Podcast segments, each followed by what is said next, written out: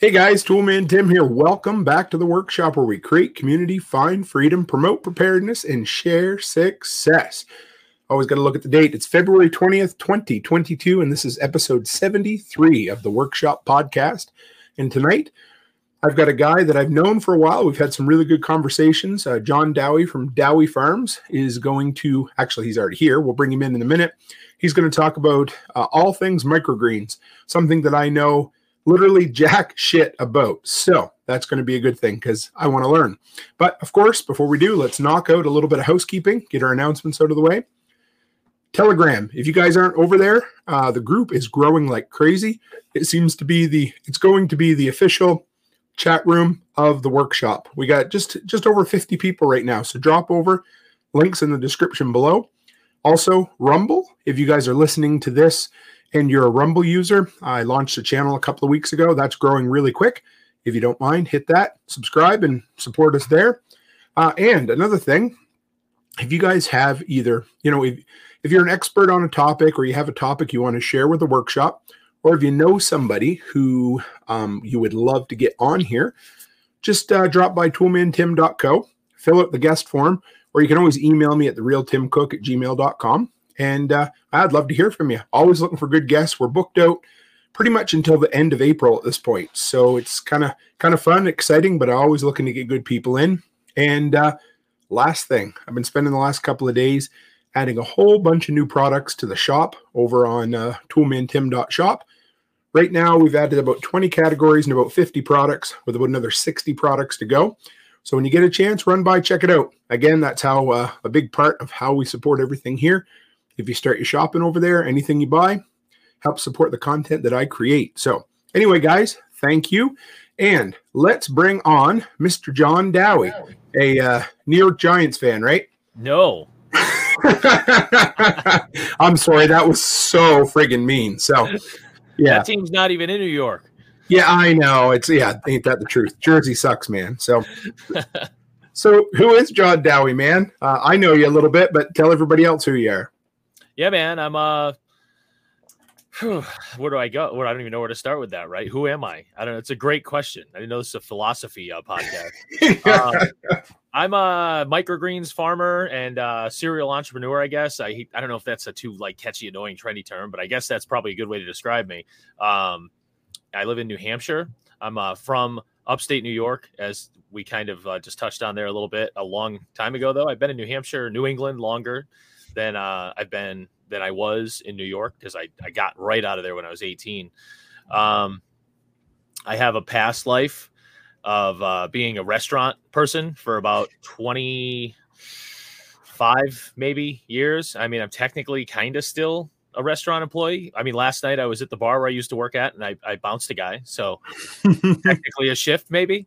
So that's it. I'm a father now, which is weird for me to say. Congrats, man. And I'm 43, and I never thought that would be something I would say. Yeah, I have a little boy now. He's 8 months old on Friday, like 2 days ago. So, yeah, I'm just out here swinging, trying to get it done. Nice. What's your boy's name? Alexander James. Spelled exactly how it sounds. You mean there's no, like, Y or Q an apostrophe, anything like that in there? Nah. Soon we'll be onto some symbols. It'll be like, oh yeah, it'll be the artist formerly known as Alexander. Yeah. You know, Prince will have been ahead of the curve. So let's slide back a little bit. You kind of brushed over your restaurateur business. You had kind of a fun. I don't know. I can't remember. Have you told me how long you worked there previous? But where was one of your previous place of employments that some people might think is interesting? Yeah, I started when I was 15 washing dishes. It's a place that's defunct now, in upstate New York. And then when I moved to Boston, you know, I kicked around, and then I ended up at the Ground Round, where I actually met my wife. So some people may remember Peanuts on the Floor and Looney Tunes or whatever on the TVs, and the clown, Bingo the Clown, which when I would go for my job reviews, actually there was a section for Bingo the Clown, which I always found was amusing. And then I went over to Applebee's for a while as a manager. I was a corporate trainer with the Ground Round, so I opened restaurants with them and traveled and trained people. And then Applebee's, until IHOP bought them and ruined it and made it a terrible place to work. And then I got out of there. And then I ended up at Hooters, which is probably what you were referring to. So I've never known somebody who managed or worked at a Hooters before. So I was actually for a stretch, I was the only general manager of a Hooters in New England, or Massachusetts. If depends on what you count Connecticut as. I don't count it as part of the U.S., but I think they still count it as New England. But I was with them from 2008. So I spent. Everybody was freaking out in 2008. I made more money than I ever made. And it was, you know, I went in as just an assistant manager there, a kitchen manager, which was most of my experience. And by 2010, I was the GM there, and I did that till 2014 when I was fired for not really doing anything.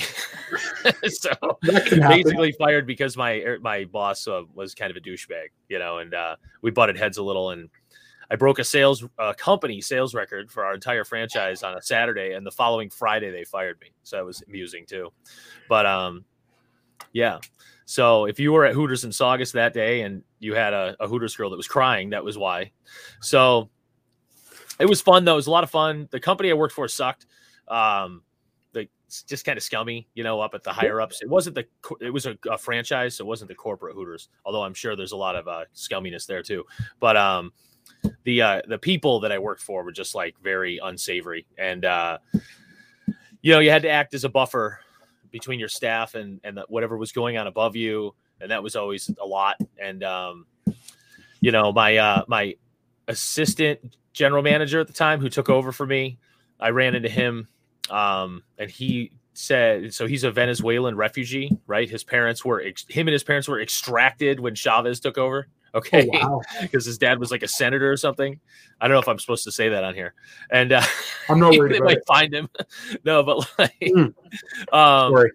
was extracted by the US, and he was a political refugee. Anyway, he described not long ago working for that guy that fired me as working for Chavez. So that says something, but no, it was a real fun job. A lot of hiring, you know, a lot of firing, always interesting at Hooters, right? And built that place up from, I don't know, we were ninth busiest in the world at one point in time for any Hooters restaurant. Yeah, so. And then that was great. It was a lot of fun, obviously. And that came to an end. And then I tried to go keep being a restaurant manager at other places, and it was just awful. Like other places, the reason I was able to do it at Hooters for so long is because I had a good staff and it was fun. I went to the next place and I hated every second of it. And I was like, I'll never forget sitting in a parking lot with my Amazon spy machine is now talking randomly. So okay. I use it as a timer when I'm watering here at the grow room, but it's just talking about something. So where was I? Oh yeah. So it was just bad. So I remember sitting in a parking lot with my wife, just being like, I can't do this anymore. I got to figure something else out. Then I dabbled in landscaping. Really? Yep. About a year or two, I did that. I did smoke detector install on my own. I that was when it's like, I got out of that. I knew in like 2000 probably that I didn't want to work for anybody. Right. Okay.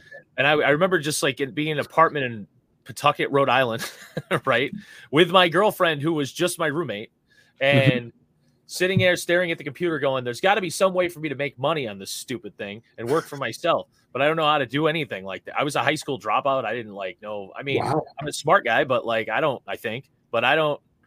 have any of that kind of expertise. And I was just like, there's got to be a way for me to not work for anybody. And it took until, you know, about 2014 to really like figure something out, kind of like I still didn't know what microgreens were in 2014, maybe because when I did learn what microgreens were, I went and I was doing a search on my computer for something, and I found a book I had bought on microgreens years before. So maybe I heard of them and bought a book and totally forgot, right? But yeah, so yeah, when I first heard about microgreens, I thought it was like, you know, mini joints or something like that. You know, I wasn't really sure, but no, yeah. But I think it's funny. I don't know. I got to say, like, I think you and I are kind of in the same boat, like, you know, mid 30s, like when we hit our mid 30s was kind of like when we got absolutely fed up with, you know, I did the management thing for a lot of years and I just bloody hated it. Yep. Wanted to be an entrepreneur, applied to be an entrepreneur and well, to take an entrepreneur course, whatever the hell that is back in right. when I was 18 or 19. Right. And then decided to do something real practical and went and did like a comparative religions course. So, you know, yep. that was real good. It all makes sense. But, yeah. Right. It all made sense at the time. And then, yeah, mid-30s. Right. So you did landscaping and then you decided, so how did you, yeah. Where did you kind of transition into being full-time entrepreneur? Yeah, I guess so. When I was a kid, I used to like to mow lawns and I would just work whatever, do whatever I could, you know, when I was like 12 or maybe younger even, I don't remember. And I worked a little bit on marinas and I worked a little bit, you know, just like I just go ask the neighbors, hey, can I rake your lawn or whatever, you know? And I'd borrow my dad's tractor, which I now own. Nice. So, winning in life. But yeah, so I'd borrow my dad's old Aaron's GT20, a fantastic machine, by the way. And I'd go mow lawns for people like up the road and I'd make like $20. It's like 1993 or something and or maybe earlier. And I loved that. I loved that. And I grew up in the country. My dad had 3 acres and we did gardening and we had ducks or I had ducks and there was a lot of lawn to mow and a lot of yard work to do. And I always enjoyed that, especially, and you know, cause where you live, it's cold. That one day in the spring, where you're like, oh, it's spring. Like, oh, yeah. Like it. There's just something about that day and like getting out there and doing that initial, like just starting that work, you know? And I love that. That's like an addictive thing. So when I got out, I was like, well, I got a nice push mower with a Honda motor that I bought. And I got a Volkswagen Jetta. Yes, sir. Put that shit in the trunk. Let's go. So I it's funny. I don't even remember how I started, like what the first thing that happened was that made me start doing it. But it was like anything else I do. I got one thing like that came at me and I said, yes, because you always say yes. And yes. Then I started looking for more. And so I had a Dakota too. Like it was always broken and still have it. And so I was like, I somehow in there, I got hooked up with this real estate agent who was doing house flips from the 2008 crash still. And he had all these apartment buildings. He was like an intermediary real estate agent. Like, so Fannie Mae would want to unload a house to a real estate agent and then he would sell it to a bank and then they would sell. It was really an awful weird system. And what are they, you know, the words, the initials, ROIs or something or no, when you're basically getting a house prepped for sale. Right. But it's, oh, yeah, and I can't anyway. Yeah, I know what you mean. Doing those. Yeah. And he had huge like multifamily apartment buildings that he had to sell, but he had to have a smoke detector, you know, inspection done with the towns. And he hated the guy that did it for him, and he needed a guy to mow. And I had an ad on Craigslist maybe, and he got a hold of me to mow a property that was like 30 miles from my house. It was big lawn, but it was foreclosed. So. It was a big house, big, nice house. And that was just his. He was going to sell it. So I was mowing that all summer. And at some point he goes, hey, can you do this like smoke detector inspection for me? And I was like, yeah, whatever. I'll figure it out. So I kind of just took it and I went and I realized, holy crap, this is wicked lucrative. Like, because at the time you could charge the U.S. government $5 per smoke detector that you installed. You couldn't like go nuts and just pull them all out and put new ones in. But like, if it legitimately needed it, you could put them in and make $75 per. Right. And you know, you can get bulk smoke detectors for, and even with like my ethics, I was buying bulk smoke detectors that were like good ones. Mm-hmm. I didn't want to just, cause you know, you can get the hockey puck white ones that are just the biggest piece of shit ever. They're like, you can get them for like $250 a whack. Yep. But the fire inspector didn't like them. So I went and got a bulk price on like First Alert good smoke detectors, you know? And I think I was paying like $8 to $12 a piece if I bought like 50 maybe or something, whatever it was. But I was blowing through them and I looked at it as every one of them is $60 to me or whatever, you know? So, and then I got CO detectors and those too. And then I would go into weird places in Lowell, Massachusetts, and I'd go in the basement and the window would be broken and there'd be snow on the cement and there'd be fresh footprints in the cement or on the snow. I'm like, uh-oh, there's some meth heads living down here or something. So, but I made a ton doing that. It was great. And then Fannie Mae ruined it because they decided to make a rule that any company doing that had to have X amount of W-2 employees or whatever. And that immediately ruled me out of that. So I still did lawns for them. I still did like where you'd like go in and just do the huge lawn cleanup and freshen it up, you know, that kind of thing. Then I was doing some weird scammy lawn mowing thing where some company wanted people to mow lawns. And you had to like, you'd go wherever they told you to go. And you'd mow like an apartment lawn. It'd be like $12. They'd pay you. And you had to send them pictures with a ruler. Like, oh my God. Oh, it's the worst. But I was like, I was so broke because I had left. I was an idiot. I hadn't saved any of my money from when I was making way too much money. Right.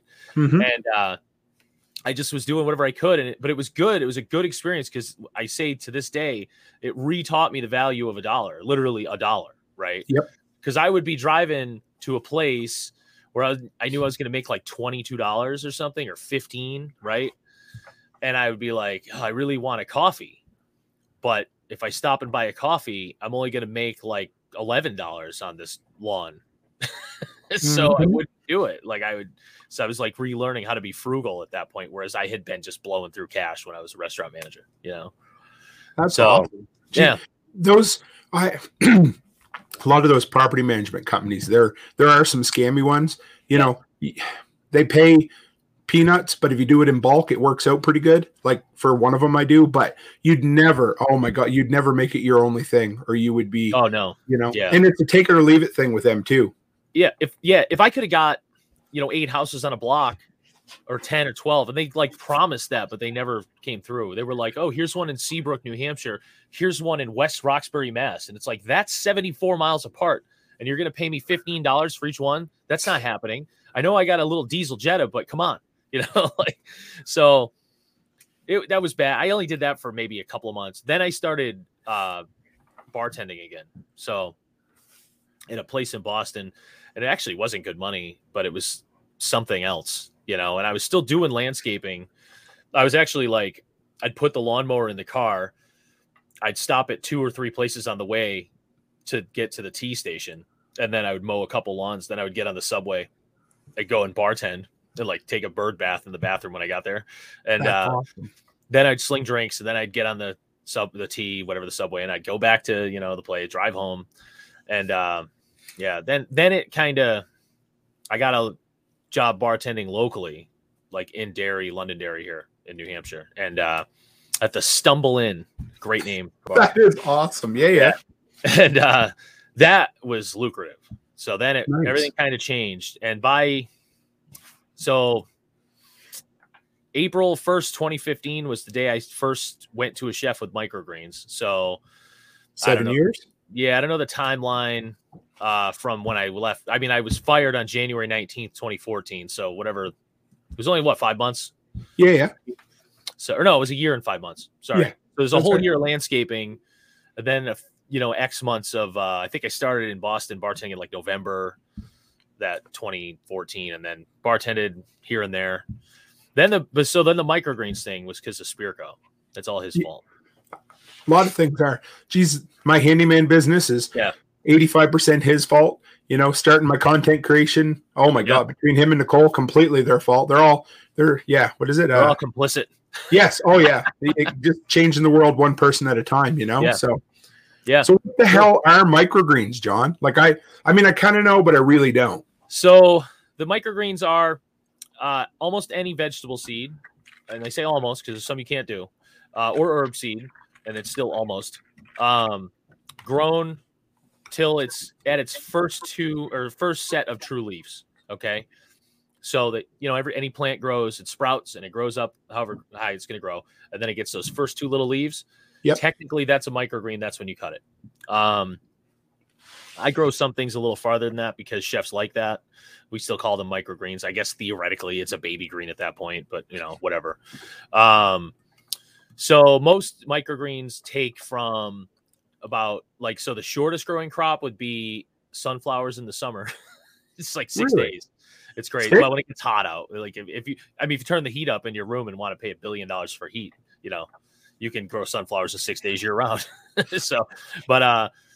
Sunflowers, 6 days, radishes are really fast.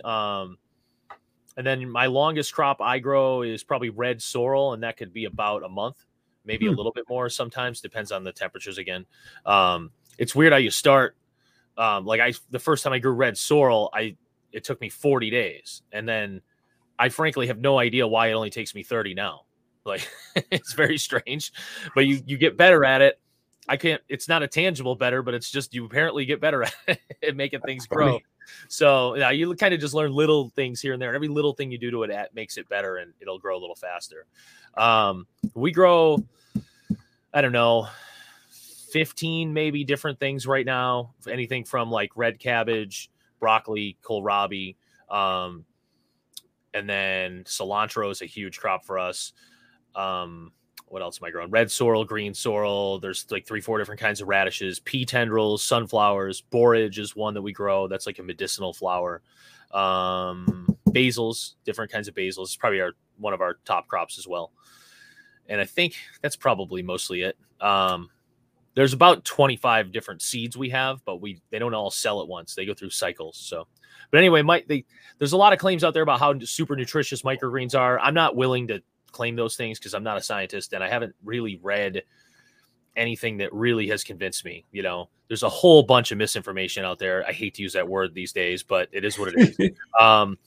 About like how broccoli microgreens will cure cancer. It's like, well, I guess anybody who eats broccoli then would never have cancer. Right. Because it's just a baby broccoli plant, you know, like, and they do say 4 to 40 times more nutritious than the actual vegetable. Now that's probably true, but also a little misleading because, you know, they're talking about the nutrient content in probably an equal amount of the full size veg, right? Right. Compared to here's this little, you know, 1-inch tall thing. I got my diabetes thing in my hand. That's all right. No worries. I gotta have something in my hands all the time. So, you know, it's probably true. And I'm sure there's a lot of like, you know, like I know there's 29% protein in a sunflower micrograin. That's scientifically proven. That's what makes it a great animal fodder. Okay. And the idea is like, so a lot of people know what fodder crops are for animals, right? Growing like wheatgrass and, you know, that kind of stuff. It's the same idea. It's pretty close to being the exact same thing. They're not sprouts. We don't use the S word here because sprouts are not microgreens. And there's an important reason when you're differentiating with health inspectors, because sprouts are grown in like an anaerobic situation, and you're actually using the, you know, like the root and the seed head and all that. We're not doing that. We're cutting them, you know, harvesting them. So we're letting them get to a green harvesting, and that the stuff that would be a sprout is going out the door, you know, like to the birds and whatever. So are they mostly garnishes or salad? Like what? Yeah. Yeah. 85% probably is garnish. Now the nice part about, chefs can buy a microgreen from a produce company and get a clamshell full of crap is what they'll get. Yeah. Because it's traveled however long it's traveled, and it's not fresh, and it's not grown well. Slimy. It tastes like nothing. Even if it's in good shape, it doesn't have the flavor our stuff has. So we do specialty crops so they can match flavors. So our cilantro, like if you're one of those people that doesn't like cilantro, you probably can't even come in the room when we're harvesting cilantro. It's insane. It's like, wow. Super floral, like crazy smell. It's like punch you in the face cilantro smell, taste, right? And a lot of that is the same for a lot of microgreens when they're grown correctly. And it has something to do with brix levels and your soil nutrient content. I'm a big believer in soil. I think we're going to get into that. Yeah. Just because my thoughts about soil is there's no way you can recreate everything that's going on in soil with, you know, nutrient additives and hydroponic stuff. I nothing against hydroponics. I do some of that myself, but I just think there's no real replacement for soil. Even if microgreens are only taking that nutrient for a week, you know, I see a difference in flavor and shelf life with my stuff compared to anything else that I see grown around here, whether it's a small grower or a big grower, you know. I think I got off on a tangent. I forgot what your question was. That's all right. You know what? Little Mountain Life there. They called you the mountain. I had that up. You're the microgreen king, but they said they learned a ton from you years back, man. Started up a microgreen business, ran it well, actually turned a profit year one, but ended up shutting it down due to the timing not being right for the family. Yeah, well, that's great. I'm glad I can inspire people sometimes. See? I have a YouTube channel that I've kind of let go, I guess. I mean, I have a ton of video content that I should just sit down one day and edit it and put it up, right? And I just like the time to do, you know, you're doing this. Like the time to do it is massive, and it's like so. Then also do, you know, $100,000 worth of microgreens a year, and then have, you know, 80 ducks and have 100 quail and have 35 chickens, and, you know, and have two locations, and it's 2 delivery routes a week that are 300 miles a whack. And it's like, oh yeah. And then I'm going to do some videos and put them up. So, and I want to do it. I really like it, but the commitment is rough. And, you know, I'm making excuses basically. No, whatever. It's no, but it's a slog. Like seriously, it's nobody, nobody. I mean, until you do it, people don't know. Yeah. It's just, it's like, what's that movie? You a horror movie guy? No. Well, there was that movie, It Follows, I think it was called. And the whole idea was just somebody slowly, some kind of like entity slowly following you everywhere you go. Right. Yeah. And that's like the deadline for the next video. It's always, you know, it's just there. Like I probably should see a therapist because I'm so awful with deadlines. I just like every part of my soul resists them. Like, and that's bad. Like it is kind of a downfall of mine too, which was also an issue. But to dig into her question, I don't know them. I'm not sure either. It's okay. Well, sometimes I know there's names and people know their question. What are they? What pronoun? So what's your preferred pronoun, Little Mountain Mike? So to get into that more though, they're right about the timing not being right for families sometimes. And I'm going to take a leap here on what they're saying, but it's a massive time investment. And I do a very inconsistent show with a friend of mine that we're putting on my YouTube channel about the reality of microgreens, because I get super annoyed with this bullshit where they're like, you can make 20 grand a week in your grandmother's apartment bathroom, you know, and it's like, get out of here with that. It's a ton of work. And getting it, I don't always like consistently do 2,000 a week in microgreens. Okay. Like it's tough. It's like just to get to $2,000 a week is a ton of work. And these people out there selling these classes with these like claims, I hate it. It drives me nuts. So it's a massive time investment, and it's every single day of your life, and you're not going to go on vacation. I mean, I have birds and stuff too, so that makes it tough, but like I could extra feed the birds. Okay. Great. And get away for 3 or 4 days, but no one's going to come here and water things. And then I have some automated watering in place, but no one's going to come here and miss stuff that's germinating, and no one's going to come here and plant stuff to keep the rotation going.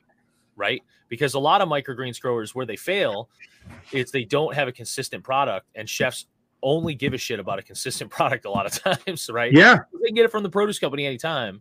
So if you're not going to be consistent, then you know, you can't really get away with it. If you want to do microgreens inconsistently, your business model is home sales and farmers markets. And then you can kind of be consistent part of the year when the farmers markets are there, and you can take some time off. But if you're going to sell to restaurants, they want at least twice a week delivery. It's got to be consistently available every single week. That means you got to plant 2-3 days a week. You got to deliver 2 days a week. You got to harvest 2-3 days a week. You got to harvest when the stuff's ready anyway. You know, like some stuff can't sit on the shelf. It's a lot of time. It's me and my wife doing it, and that's it. And she's raising our child probably 75% of the time and doing microgreens 25 to the other. So if there's 150%, yep. So let me just work this math out, like some George Bush math. But yeah, so. So where do you start? House, okay, yeah, I remember Little Mountain Life now when they yeah. Did I listen to that? I saw it in the stuff. I don't always listen to interview shows, I have to admit. I saw Pole Barn, and I was like, I had an aversion to that show because I knew it would make me want to do stuff I don't have room for. That's the other problem, right? You always get motivated, and you're talking about deadlines. You know, there's this whole entrepreneurial mindset. If you're bent toward working for yourself, there's certain things. I don't know. Hey, not everybody, but it seems like a lot of people, deadlines make their skin crawl. They serial entrepreneurs, they like to jump from one thing to the next. They get passionate about learning something and then move on to the next learning something. And that you can't help it. It's just who you are. I mean, yeah, we can help it, but it's always going to be a struggle. You know what I mean? It's like being addicted to carbs, right? Same thing. Yeah. Yeah, it really is. So, I'm terrible with any real level of like, let me do this long term. I can't believe I've been doing this for 7, 8, almost 8 years. No, 7, going on 7. Yeah. Well, even the tie though, like, I don't know, like even being tied to a business, there's still a certain amount of freedom. You know what I mean? Like if you want to get up at 4 a.m. and work till 6 a.m. or whatever it is, right? Or you want to do it in your underwear, or you want to moonlight as an AM football commentator on the radio. You know what I mean? Like any of that shit, right? You can usually work things in, but when you're working for, whatever, whether it was at Hooters or like me at a hardware store, you got no choice. Like you got to get up, you got to go, and you feel there's a whole different tie there. You know what I mean? Like I enjoy the entrepreneurial end of it because it just, I don't know. You can make your own rules, you're a slave to what the chefs need, but at the same time, if you don't like a customer, you can fire them, I suppose. Yeah. I've done it. Yeah. Yeah. And I can go, I mean, other than like Tuesday and Friday, in the daytime when we're doing our delivery routes, I can pretty much work out anything else. Like, so if I have a friend that's like, hey, let's go, I'm going to go and see a Led Zeppelin cover band in a couple of weeks. Nice. And I can just go. Like, I will do that. Now, if I have a friend that's like, hey, let's go to Hawaii for 12 days, that's never going to happen. Like it's not a thing, so, and it kind of sucks. And I'm sure it's got its trade-offs though. Cause there's no one hassling me. And and through the whole thing we just went through the last 2 years, there was nobody telling me what I had to do and couldn't do. There's no one holding anything over my job or anything. It's just, I was here. And like, if you wanted to show up at my house with a mask on to buy something, I don't know, whatever. Like I don't care, from Massachusetts, but okay. So like your money's still green. So like, I didn't have to deal with any of that stuff. And when it was like, in the beginning when it was freaky, and no one knew what was going on. Yeah. We lost everything theoretically, like overnight. We went from the busiest first week of March we ever had to zero in 14 days because they shut Massachusetts down the following Friday. And then they shut New Hampshire down the week after that. So there was 6 weeks where we were freaking out, 6, 8 weeks. We were just like, we're screwed. Now, she was a bartender at that point, and in Massachusetts. So it looked like, now the one thing that worked out in our favor. So normally as a bartender, you would just claim no money, right? Yep. And you would have nothing on your taxes. But the year before, whoever in Massachusetts, cause she was bartending just over the border, they all got together and lobbied for a higher hourly rate or something. Right. And they didn't get what they wanted out. They probably think they did, but what they really got was, and I know this from running restaurants, right? They got, in a nutshell, you have to make X amount of dollars per hour, but it doesn't have to be what the employer's paying you. It can also be your tips. Okay. Oh. So all they did was make it so that they had to claim their tips. And then what happened is if you weren't making, if you were like, oh, I just won't claim X amount of money on my tips. Right. The employer would go, F you, I'm not paying you all this extra money because I know you made this much money because I'm looking at your credit card tips, right? So the employers just started claiming all of their credit card tips for them and then assuming like 10% in cash, okay? So they screwed themselves. However, their timing was fantastic because what it did was anybody that needed to collect unemployment through, the pandemic actually had income on the record. Yeah. So that saved us, like, because her unemployment insurance ended up paying our bills at home. And then the business had to stand on its own, which was, scary. But we doubled down on home delivery and stuff like that. And we got through. I wasn't super successful at home delivery, but it did pay the bills the business had to pay. Like, because my lease here doesn't go away, and we still have to buy soil. You still have to buy seeds. You still have electric bills and whatever. We went to bare bones, but we figured out like, okay, we have to make, $500 a week or $600, whatever it was. And we just figured that out. We scrimped and scrounged to make that happen. Is that when you went in? Did you get into barrels at that time too? Yep.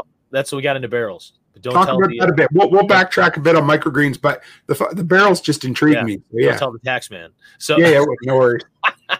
Yeah, so I was doing the entrepreneur thing. What can I do? You know, I'm about to lose everything. What can I do, right? And my first thought was home delivery, right? Mm-hmm. And so I started going nuts on Facebook, and I'm trying to like really get the marketing out there. And none of that ever works, but whatever. Yeah, and, doing everything I possibly can. Just running rampant every day, trying to figure it out. And I'm like, okay, we got a basement. It sucks. It's like dirt, but I could put IBC totes down there. Yep. You know, cut in half and split open like a clamshell. I could fill those things with hydroponic fluid and put, float a styrofoam rig on top or something and put net pots in. I can grow lettuce, and we can sell lettuce, like full size lettuce as well. Right. Which is more appealing to a home delivery. Like for microgreens to home delivery customers is we have those people, but they're not all over the place because it's such a weird product, you know. Mm-hmm. And you gotta know what they are. You gotta know that's what you want, and you gotta, you know, most of these people are really, really into health food, you know, and so you know we have maybe 6 to 12 of these people now, okay, whereas before the pandemic we had like 4, right? So we did a little better, you know. And they come and go, you know, they atrophy off and then you get another one, and, you know, just like any other customer. Mm-hmm. So I was going up to buy an IBC tote to make into a deep water hydroponic system. And this guy sells barrels, and he has tons of them, like just massive amounts of barrels on this property. And he's like, you want to sell these at your house? And I'm like, no, but no, like, do I want them? No, but I'll do anything right now. So what's the deal? And he's like, well, I'll bring you some barrels, sell them, pay me when they sell. Basically, I'll give you a barrel for $5 or $10 or whatever, depending on the barrel. And you sell for double that. Nice. I'm like, okay, so 100% profit, consignment, basically. Sounds good. So I'm immediately like, okay, I'll try it. Sure. Like, bring some barrels. Here's my address, you know, whatever. And I get home and I kind of tell my wife about it. She's fine. She's like, she's great. Whatever I want to do, she's just like, okay, you know, she trusts me. Thank God. Yep. So he shows up the next day. We're out, like we had left and gone somewhere, and we come home and there's like 400 barrels at my house. How big of a, like, you live in a town, like right in? No, I'm on the outskirts. I have 0.7 acres, almost. Okay. I don't have a lot. And I'm in like, it's not suburbs, it's out, but it's, you know, I'm like 9 miles from the city center or the town center. It's a town. It's, you know, mm-hmm. I'm probably, you know, 20 miles from the closest city. So, you know, and I mean, it's a dead end road that ends at a lake and, you know, whatever. And I'm like, oh my God. What am I going to do with all this? 400%. So I waited. That was like a Tuesday. And then Wednesday, I just took a bunch of pictures. I kind of was dragging my feet. I was kind of a little annoyed about it, you know? And I was like, well, I got to try. So I like called this guy and I go, what exactly do I do? And he's like, just list them on Facebook and Craigslist. And I was like, okay. So I took all these pictures and I listed them on Facebook, Craigslist, like Thursday night, late, like, so midnight, whatever, going into Friday. And then Friday, I start getting Facebook Messenger messages, which is awful. But, I know right where this. Yeah, but whatever. So, and I'm getting a ton of them, and I'm like, wow, this is interesting. And then people start showing up buying barrels, and then the following Tuesday, I called them for more. Are you serious? Nuts. Yeah. So that saved our ass, in addition to some other things, because then they started opening up programs for farms that lost sales and whatever. And I don't know how every state was like here. The first round of like bailout money, essentially, Trump sent it to the states and just said, do what you will. Right. There wasn't a lot of details. There wasn't a lot of strings attached like this last one that didn't do anything for anybody other than lobbyists. So our state did really well with it. They basically were like, show us your sales from last year. Show us your sales this year. So I took farm sales from last year and farm sales from this year because the barrels aren't farm sales. And they're their own thing. Yep. And I just, here's the deficit. And they were like, here's a check. And I was like, holy shit. Now that like ran out at some point, but, and then there was also self-employment unemployment at some point. So we ended up doing okay eventually. And then we ended up, you know, obviously if you give an entrepreneur some extra money, they'll start building on things, you know? Oh yes. I know all about that. Yeah. So we improved the grow room and we, you know, did some stuff. And then she informed me one day when I was actually doing, so all that funding had ended and we had some money put aside, but I was sitting there going, oh my God, it's a plane going down eventually. Cause restaurants, the funding was over, but restaurants were still doing nothing. Yep. Right. And we were just like losing our ass again. And that money was starting to dwindle, you know? And she comes in, it's like October, late October. And she's like, hey, I've literally just finished going, wow, we're broke. And she's like, hey, we're going to have a baby. I was like, hey, cool. We're broke. No. So no, it was fine. But, it was funny, but it was like a moment, but, so then that happened and I was just like, okay, you're not going back to work. So like, I don't want that life where, you know, we're both running around trying to work and you're going to a job and I have to try to figure out how to run the business around your schedule and blah, blah, blah. And she had already kind of 3-4 months into being done or not working at the bar. She looked at me and she was like, I know we're not making a lot of money right now, but this is great. I was like, I know, isn't it? Like, awesome. For years, I tried to get her to not bartend and stay home and work the farm because I was always like, all we got to do is go get more restaurants and you can stay home, you know, but she didn't really want to do it. She wanted to keep working. And then she was forced to stay home by the government and, and she realized it was great. Yep. So that worked. Yeah. So that was barrels. Barrels are cool, though, because people that show up to buy barrels are interesting. Mm-hmm. Right? They're in the middle of a project, almost every one of them. Right. And it's always a good conversation. I like to talk to people, so it always turns into a massive time suck, but I enjoy it. Yep. So one guy will show up, buy a couple barrels. I'll make like $18. I talk to him for an hour and 45 minutes. So yeah, it's about $10 an hour, you know? Yeah. But so is it like, I know we were talking about microgreens, but I knew we talk about barrels too, but yeah. Would it be something, could you make a living off barrels? Just you, if you did it full time? Or I know you, because you've got a pretty big metropolitan area to pull from, do you? Yeah. Yeah, Boston, yeah. Yeah, okay. And southern New Hampshire is no slouch either, really, like as far as population goes. Like the density is pretty much there. I mean, what I did to be successful with the barrels wasn't just put them on Facebook and pray. It was, you know, I added it to the website. I started a business name for it and screwed up the registration. Oh, shit. Okay. Now I'm the proud owner of a business named Jonathan. Whoops. So, like my autofill screwed up the application and I got approved. I was like, oh, cool. SNH Barrels is approved. And then it's like, you've been approved for the name Jonathan. And I'm like, oh, I already am that. So I got to do that still. But I made a web page and I went on Google and just started, you know, SNH Barrels on Google. Right. And I get a ton of phone calls from that. And, awesome. You know, yeah, it was cool. And then Craigslist and all that.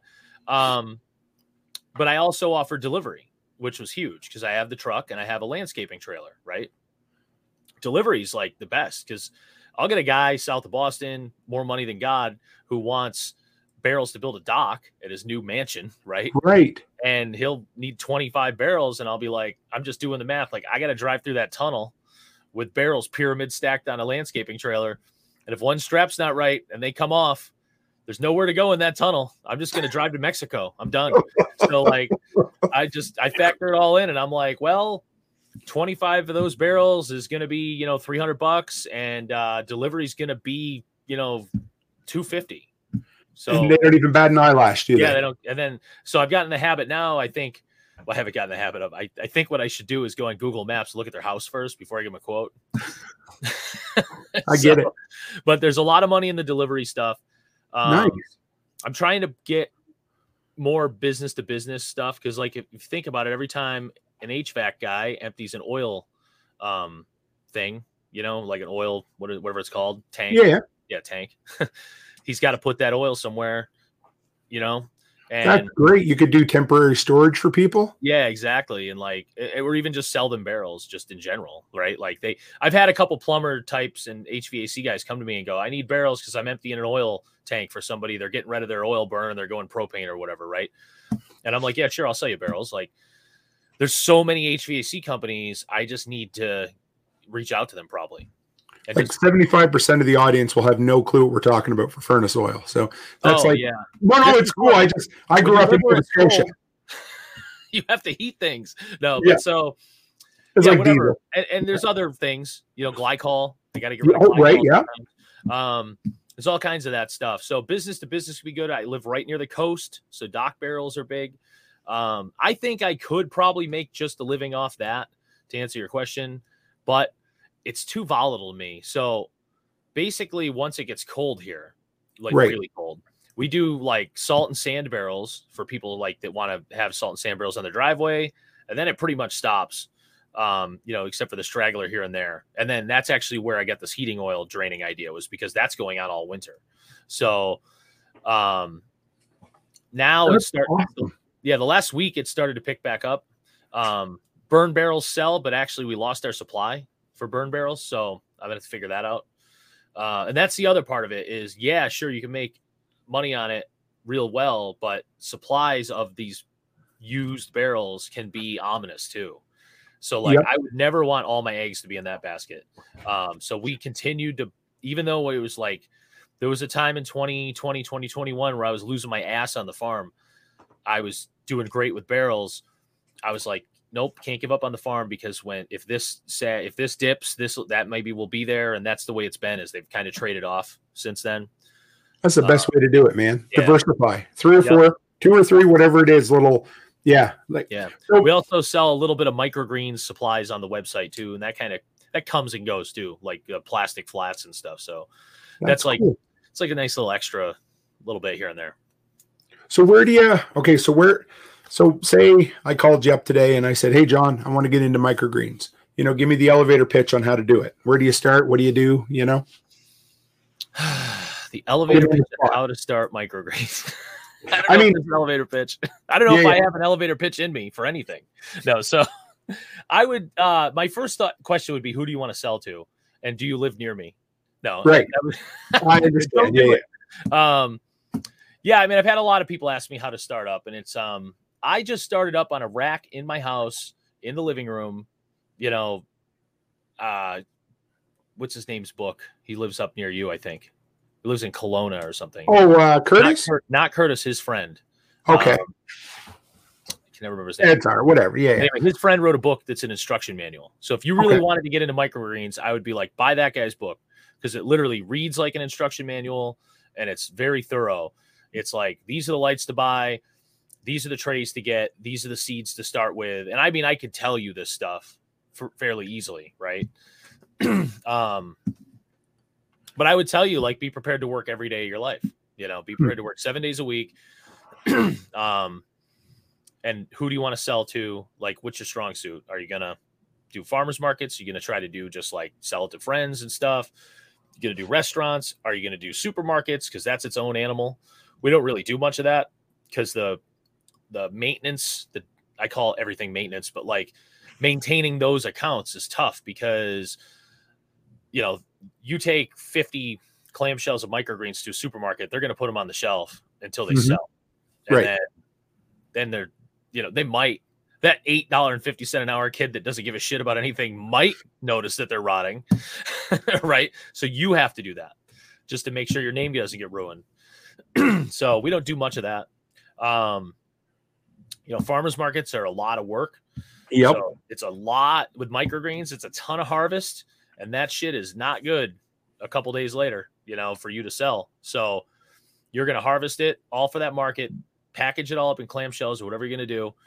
You're going to have to go set up, sell your stuff. And like, if it rains, now you've got all this, you got a day's worth of work that good luck, you know. Never thought of that. Yeah.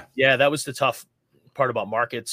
Some people are very successful at farmers markets. We weren't unsuccessful. It's just like a lot of stuff to do and a lot of commitment, a lot of time commitment, because basically day of market is your whole day. If you're going to harvest day of, and if you're not going to, it's half your day, at least, if you're going to harvest the day before. So there's a ton there. And then, I mean, it's the same way with restaurants though. Like we harvest Monday and Tuesday to deliver on Tuesdays, and then Thursday night and Friday deliver on Fridays. So, but that's less, I don't know. you're in your car driving around by yourself, listen to Tim the Toolman's show. It's much different than sitting there talking to 4,000 people at a market, which I like to do. That's actually the part I like, but you know, having to be there constantly, that my thing. So I don't have an elevator pitch. That's all right. Oh, whatever. So I would I would say grow them for yourself, learn how to do it, and go from there. And if you get into it and you start growing from there, like growing the operation, that's how you really should get into it. So if you so like you said, some of them are fairly short lifespan, you know, from seed to harvest or whatever. So when a chef, like, because you got a place on your website where you can place orders, or do you just kind of, do some chefs have standing orders with you? Is that how it works? Or yeah, a little bit of both. I could have a better website, and I should, except for Nicole's done her part and I have not done my part. So I know that. Yep. So I've been paying for a website for like 2 years I don't even use. So I have some standing orders, and I'm super, super flexible in my business model. Like like in your world, you mow lawns, right? Yep. If it doesn't rain, you don't go, well, I'm coming and mowing your lawn anyway. Nope. Right? So customer gets pissed off. Yeah, same thing. So like we have a standing order, and then if it's super, super slow and you don't need another delivery on Tuesday, then I'm not going to be like, no, you're a standing order. You got to deal with it, you know? So we're very, very flexible. Our success is built on a 7-day shelf life guarantee, which really perks up their ears when they hear that, because they know the produce company stuff rots in 3 days. And they know that a lot of even the small time growers stuff rots pretty quick, like not 3 days, but you know, within a week.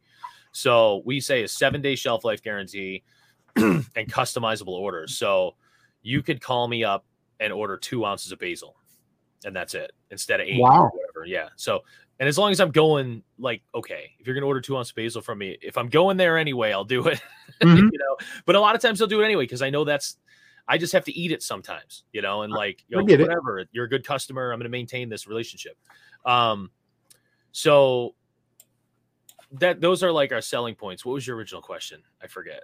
That's all right. We're just talking about like standing orders. I guess what I was kicking around was how the order. So text message is our number one thing, because our website kind of sucks for it, and chefs don't want to deal with your website. It's weird.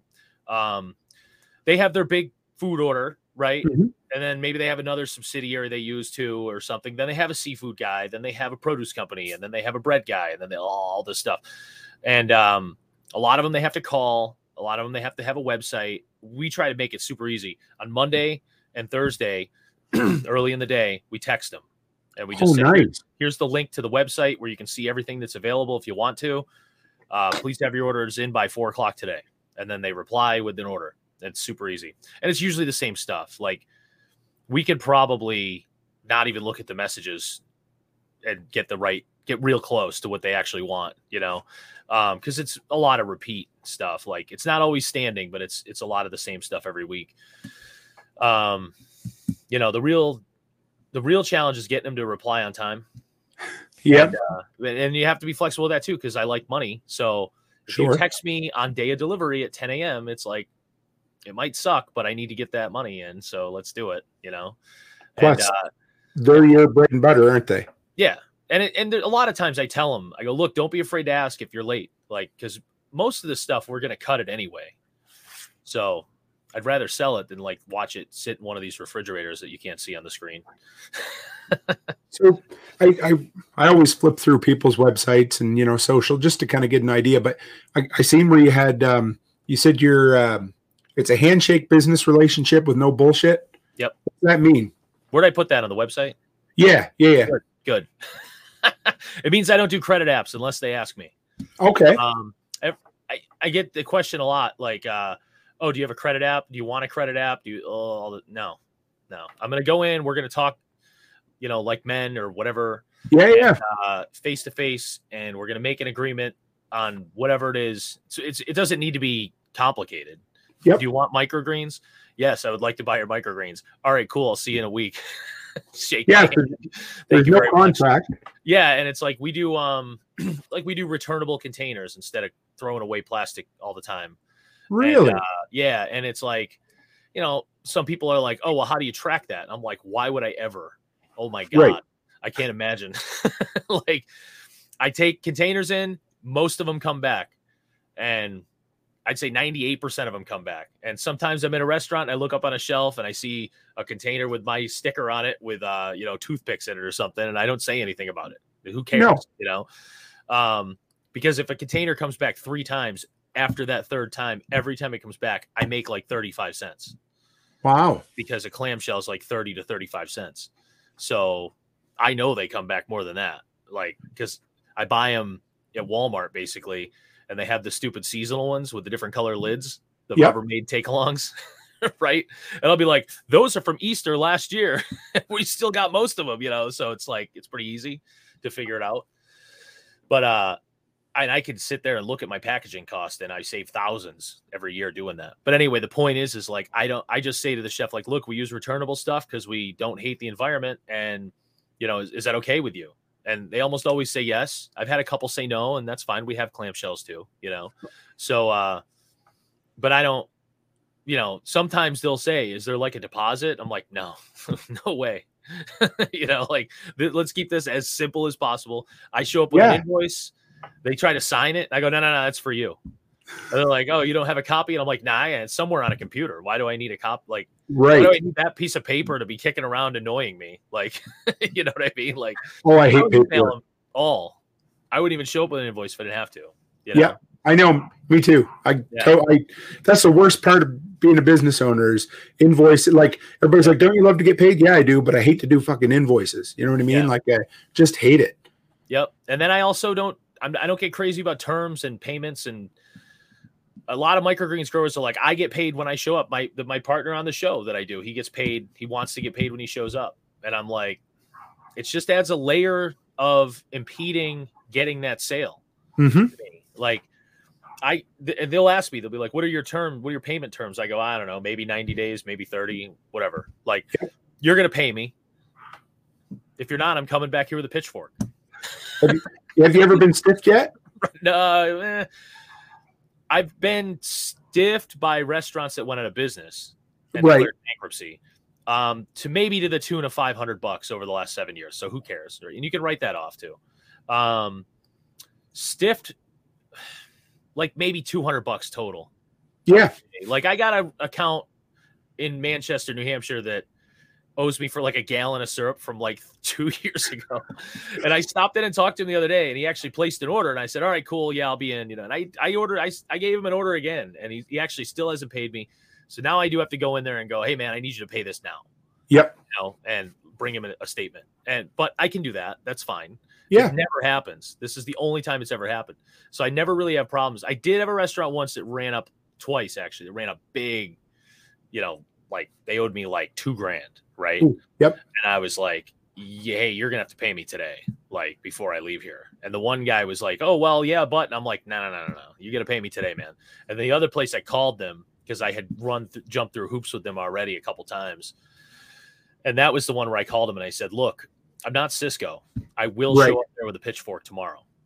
And they were like, oh, well, we could pay you. You take a credit card. And I'm like, yeah, of course I take a credit card. Like, come on, you, man. That's awesome. So I don't like, I'm not a violent guy, but I don't fuck around with that. Like, whatever. I don't want to make it complicated. And I expect the same level of, you know, on the other side, right? Why I trusted you.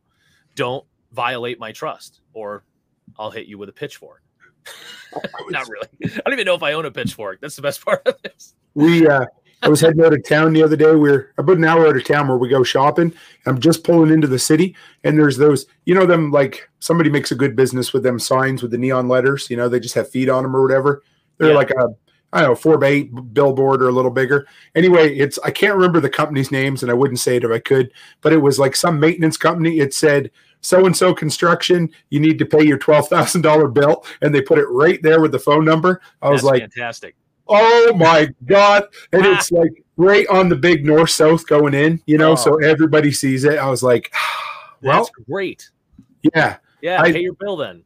Yeah. And I'm the same way. Like we, you know, for all the years we've run business, we never gotten stiffed yet. You know, my wife is a good collector, but it doesn't happen very often. Yeah. We send out statements and whatever, and usually it's just an overlook. I mean, I had one restaurant try, I think. I can't prove it, but they were paying like spotty. So like they'd pay $4 and then they'd skip like $2 and then they'd pay like $3 and skip $1. And I was like, all right, there's too much of this for you just to be losing invoices, you know? Yep. So once I brought it up though, it never happened again. So, and they still buy from me. They're not like my best customer. They're like, I could, you know, if they decided not to tomorrow, I'd be out a couple cups of coffee, but you know, whatever. I have those too, though. It's fine. You know, like if I'm going to the town anyway, I'll sell to anybody there. I don't care. If you want to buy $10 worth of shit for me and I'm going there, okay. You're paying for my gas to get there then. That's fine. So I don't have minimums. I don't have, you can customize orders. We guarantee 7 days. You can order day of, and I'll probably show up. You can ask me to grow stuff that I don't have, and I will, you know. So like it's literally as flexible as you can possibly be with our business model. That is our business model. Just you serve. Total flexibility. Yeah. Yeah. Well, I mean, you worked for 2 decades in the service industry. You know how to make people happy, right? Yeah. Now you get to make people happy and put all the money in your pocket. Yeah, and that plays into my advantage too, because I know the language. So I can go in and talk to people in the restaurant industry, and at some point it maybe will come up, right, that I was in the business and that it's, you know, whatever. And then it turns into that conversation. Then they like you, and then, you know, whatever. But I mean, marketing's just all about being personable and, you know, just relating to people, you know? Yeah, like I said, I dropped out of high school, man. I'm not a salesman. I mean, people can learn it, but at the same time, it's something you kind of innately have too. You know what I mean? Like you either have the ability to talk to anybody or you don't. Right. And if you can, boy, that is you're head and shoulders above 95% of people trying to do sales, you know? Yeah. Yeah. Yeah. If you can't talk to people, it's all over. Oh, fuck. Yeah. So you mentioned syrup. So you got like other, I see you guys, you must partner with other farms or something. Cause you got like maple syrup and mustard. You want to talk about that a little? Because it takes a massive level of insanity to decide to make maple syrup. Oh, my God. What are you people doing? I did it once, and that was the only time. And to boot, I decided to bring it in the house and boil it down on an electric stove. Oh, my God. You can just imagine between the moisture and the cost of the electricity. Yeah. It probably cost me $75, a pint, you know? Yeah. You know what else I make maple syrup? I make money on maple syrup selling metal barrels to make into maple syrup evaporators now. So right. Like getting it on both ends. So, so before I did microgreens, I always kind of wanted to be, I guess they call it an aggregator. I never knew that word until after I was doing it. But I was always like, there's so many little farms in New Hampshire. Like, would it be great to get like a refrigerated vehicle and just go around all these little farms or maybe have them meet us in a co-op area, bring us whatever they have.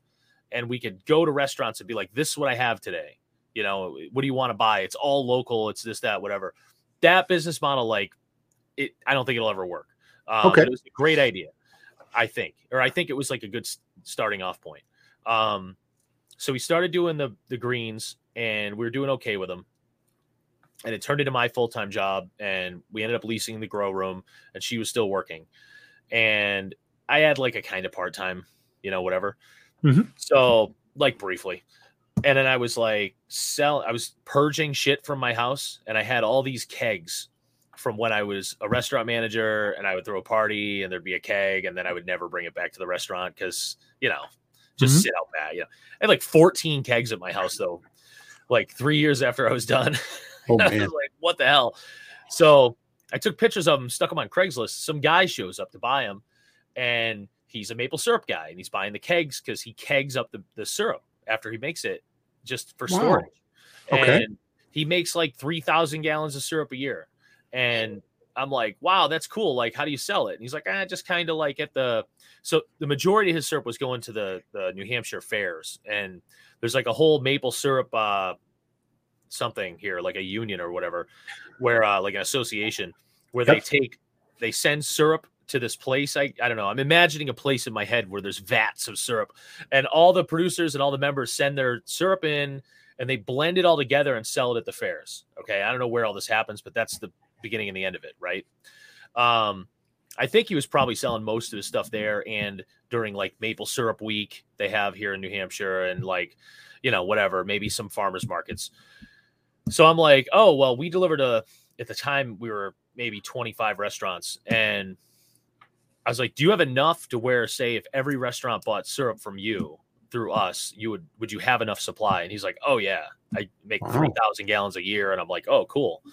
So I worked a wholesale deal out with him, and it's fantastic. He literally most of the time brings it to me at my grow room, puts it in the van so we don't have to bring it up the stairs, and I just drop it off. And every gallon of syrup I drop off, I make money on that. You know, I make, you know, about 25 to 30%, depending on which size. And then we also sell it on our farm stand. And I was actually going to start selling it through the mail. I got his permission, everything, but then his supply was low this year because last year was a real bad year, I guess. Yep. So I didn't start that yet, but we are going to start that. The syrup this guy makes is, I've never had anything like it in my life. I keep saying to him, like, do you put butter in this? I'm pretty sure you're putting butter in this, right? And he's like, obviously not. So yeah, it's nuts how good it is. And the price is, his wholesale price is great. I get to add on what I need to add on, and we're cheaper than all the distributors to the restaurants still, and a better product, and it's local. Yeah, and it just sells itself. It's great. So like last year on syrup, I did like, what was it? I have the numbers right here because you told me in pre-show about this, so I pulled up my reports. Awesome. It was like $16,000 or something worth of syrup. Are you serious? Sales last year, yeah. That's awesome. And yeah, it's crazy. So then I said, oh my God, this is what I immediately hearkened back to my original dream of like driving around to farms, right, and getting all their stuff and selling it. And I was like, oh, I can do it now because I have all these customers and I have a product and whatever. So I got a honey guy that was local, yep, and his honey's really, really good, I'm told. I can't really partake because of the diabetes and no pancreas. So, but and I'm not the best. Like, it's not like Sideways with honey here where I can taste it and spit it out and go, that's delicious honey. I can taste notes of orange blossom. I have no idea. You give me honey, it all tastes the same. But yeah, my wife tells me that his honey is fantastic, and I believe her. So, we have a mustard guy. There's a guy. So this was the advantage of farmers markets. We went to our farmers market, and I felt obligated to do our farmers market in our town. Otherwise, I never would have done a farmers market probably. So we did it one year, and it was awful. We were bad at it, what I mean. And then the next year, I had an employee that had been the coordinator of the farmers market in the past, and that was like her thing. She's amazing at it, and she made our farmers market stand, just the best, right? Like she just set it all up, like it was awesome. And so I had some involvement that year, more so than the year before, and I learned that year. That I pay my employees that do my farmers market better than anybody else at the farmers market. That's awesome. Yeah. And, well, like they apparently people don't pay people that work at their farmers market shit. And I'm like, that's a terrible business model because why would that person want to work and sell your product if you don't pay them right? You know? Right. So I was paying her like a flat rate that was more than anybody else there was making. Plus I was giving her like 10% commission or something. You know, nice. So she was making really good money doing the market, but it's a lot of work, you know, and I was expecting her to do it all, right? Like, I want you to harvest. I want you to package. I want you to show up, set it up. I want you to break down. Now I would show up and help with some of that stuff, you know, cause I'm not a dick.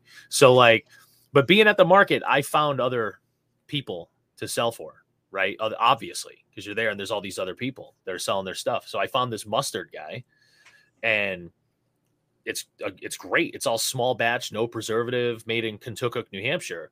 And the stuff is fantastic. And I love mustard. So it was like the perfect thing for me. I almost had a cheese person, but I couldn't work out the logistics. They're just a little too far away. There's a weird corridor of New Hampshire that's not accessible by highway. And there's a lot of amazing farms out there. And it really kind of sucks that it's so hard to get to. And they know it because I was working with one at one point. To get there was a disaster. It's like 20 miles away, but it's like 65 minutes to drive there. Oh. Right? It's horrible. So, and they know it. Like they'll say like, yeah, you people can't get out here. And I'm like, we got to figure something out, man. Get these people together and let's get the route, you know, let's like start a trade route. So, Then a garlic guy in our town, like guy that grows garlic right here in Derry, and I sell for him. And it's mustard, honey, maple syrup, garlic. And then we've always kind of done eggs for other farms. Right. So when we run out of eggs, we'll reach out and pull eggs from other farms, right? So we've always had our own eggs, but then, you know, we go through, we're going to sell a ton or whatever, or ours aren't laying eggs for no reason, and there'll be other people, you know.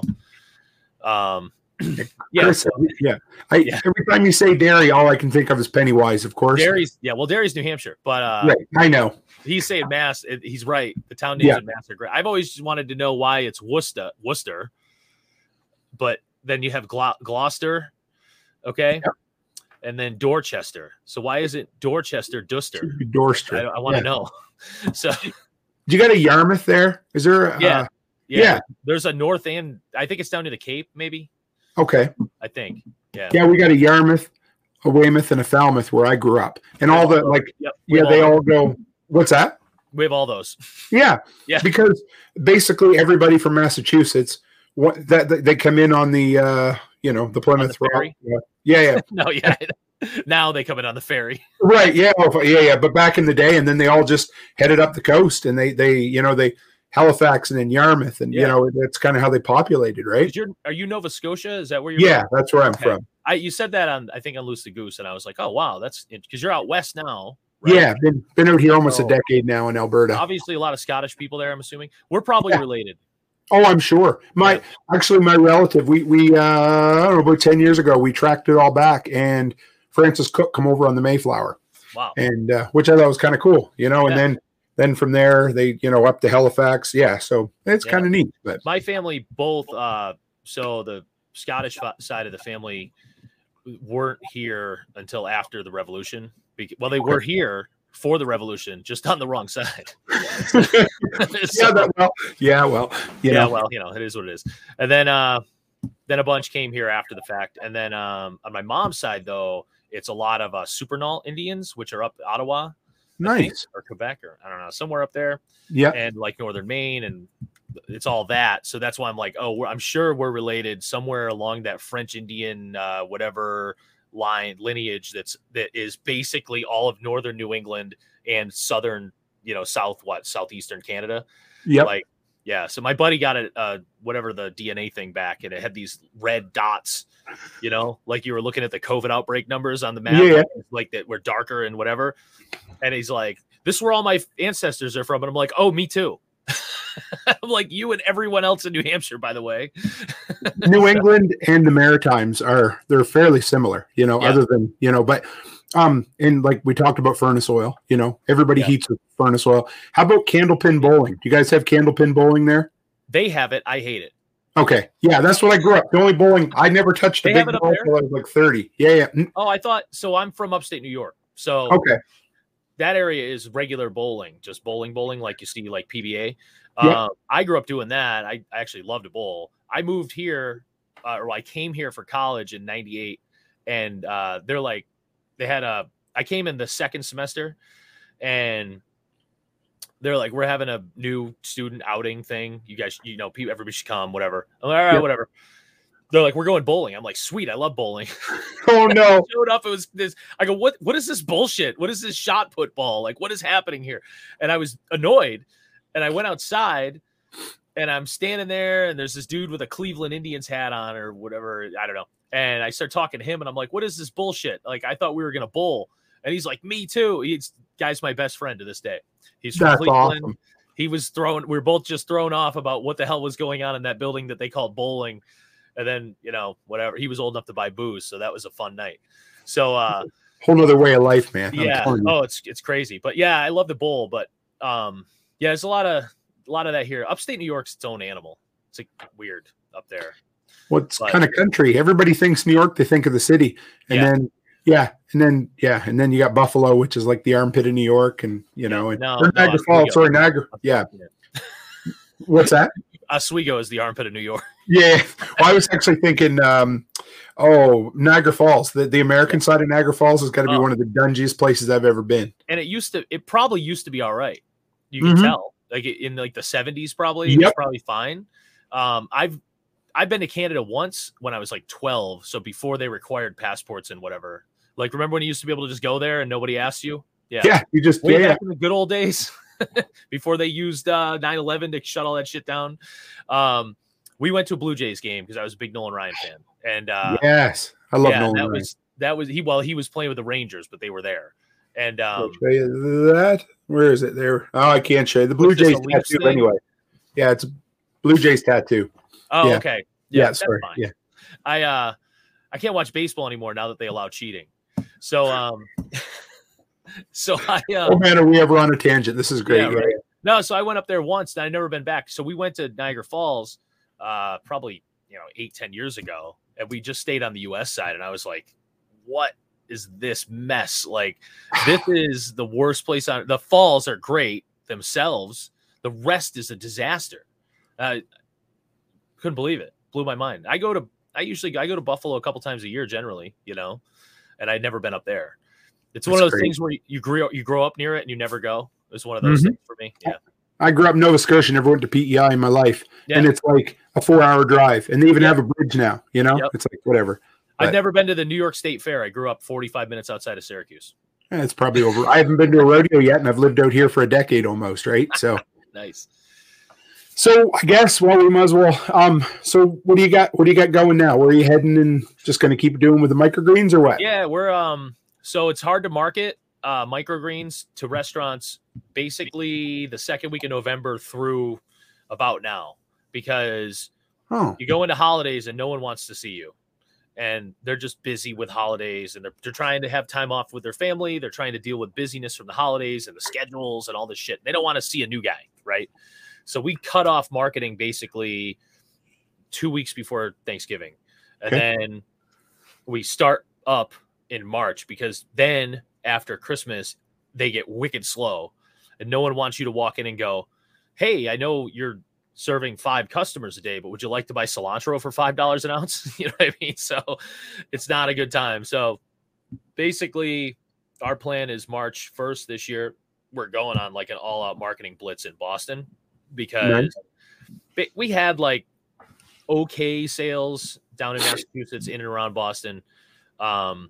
And then October, I think I was like, we need to do more in Boston. I'm driving down there and we're not doing enough. And there's nothing left in New Hampshire for us to grab, like as far as restaurants go, unless something new opens, then that's different. But as far as marketing to towns in New Hampshire, we're done. Like, there's not anything else left to get.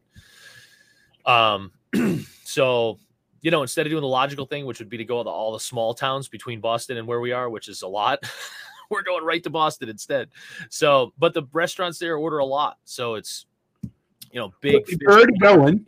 And you know what I mean? Like, you're basically scaling it up for a little extra work, but a lot more money, I'm guessing. Yeah, exactly. And so in October, we landed a pretty big account. And we actually haven't even seen it come to fruition yet, because pandemic and then slowness and winter and whatever.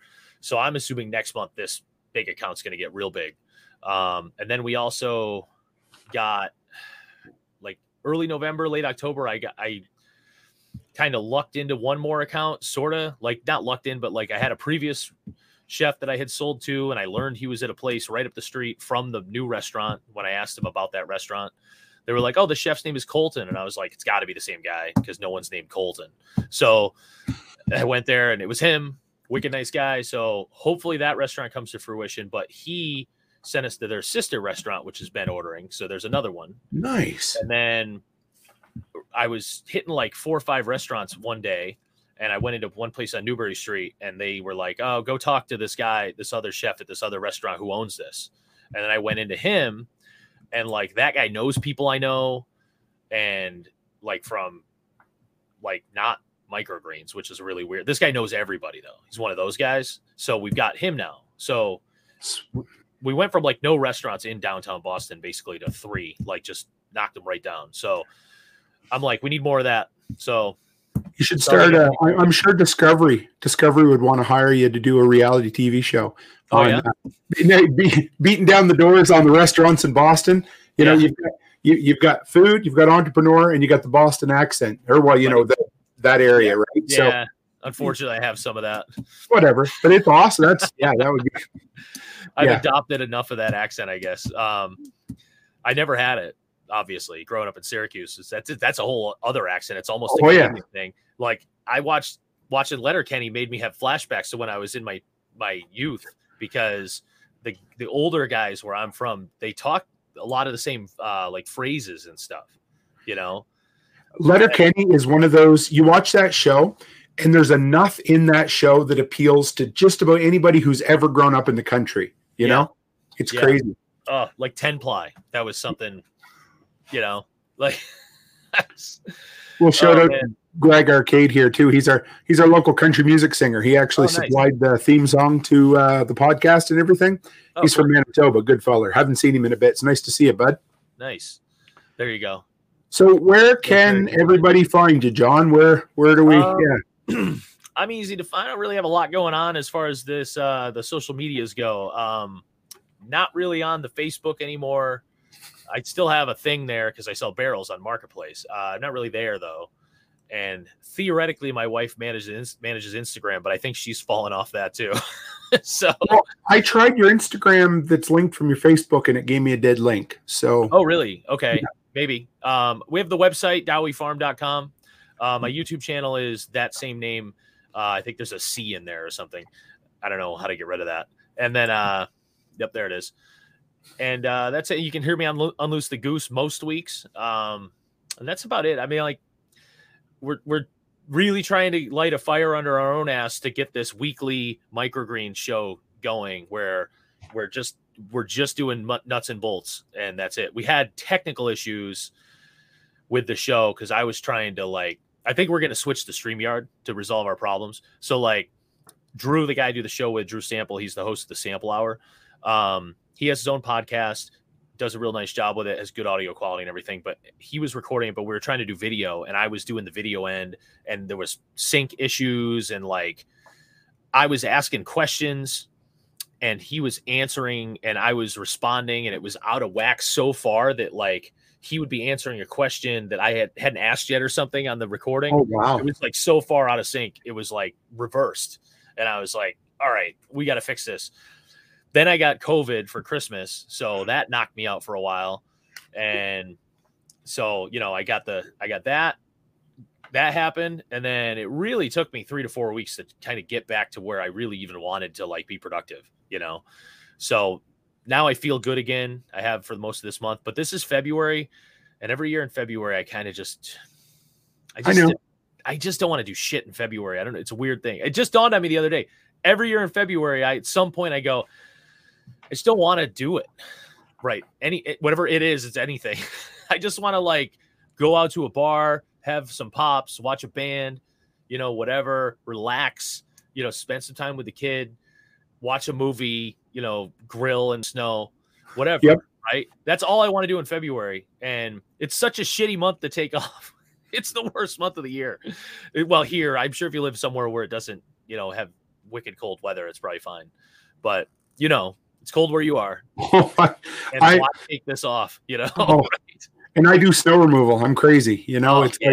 And this has been the absolute worst. Like, it's white gold. I call it white gold, and I'm happy. But we're at the end of this winter will be, I bet you, 50% more times I've cleared snow in 5 months than any other winter I've done it. So that's interesting because I was watching some things going on in Ottawa on YouTube earlier, and I noticed there was snow, right?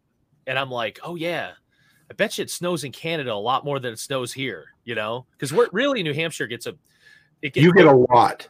We don't, though. No, really? See, that's the weather divas telling you that, right? It's not true at all. It's BS. Northern New Hampshire gets hammered, you know, way north. There's a line at, like, Concord, okay? South of Concord is, like, to me, if you look up Oswego, New York snow, you'll know where I'm from. And I'm from the place that trades off with Buffalo for snow accumulation every year, okay? Who gets the worst amount, right? Like 2-3 years after I moved, my parents got 9 feet in 2 days. Okay. They get snow, and it's a horrible place to live because of that. Other than that, it's actually not bad, but they get real snow. Here we get 8 inches of snow, but they blow it out of proportion. They're like, oh my God, a nor'easter's coming. Everybody panic. And then we get 8 inches of snow, and no one covers the fact that we only ended up with 8 inches of snow when they were predicting like 1.5 feet, right? And then it warms up. And everybody I talk to thinks we get this massive amount of snow, but we don't. We don't get. We've had this year, we had a storm that dropped like 4 inches, okay, and melted like a week later. And then we had a storm that dropped like almost a foot, okay, and you know, we plowed it up or whatever. Then the week I had Corona, we got a little bit of snow, like a couple inches, and then we had like nothing for a while, and then we got like 2 inches of ice, which is real. It was weird. It was like almost snow, almost ice, and it accumulated like snow, but it was ice, and you couldn't plow it like with anything but a real plow, right? And I use Aaron's garden tractors to plow, like old. They're badass because they're wicked old and cast iron and whatever, but like good luck. So that's all we've gotten all year, and that's we get like 3 storms that are 8 inches, and that's about it. See, like out here, a big storm 99% of the time is like 4 inches or less. Like we get dustings all the time, like an inch, you know what I mean? And it's dry snow.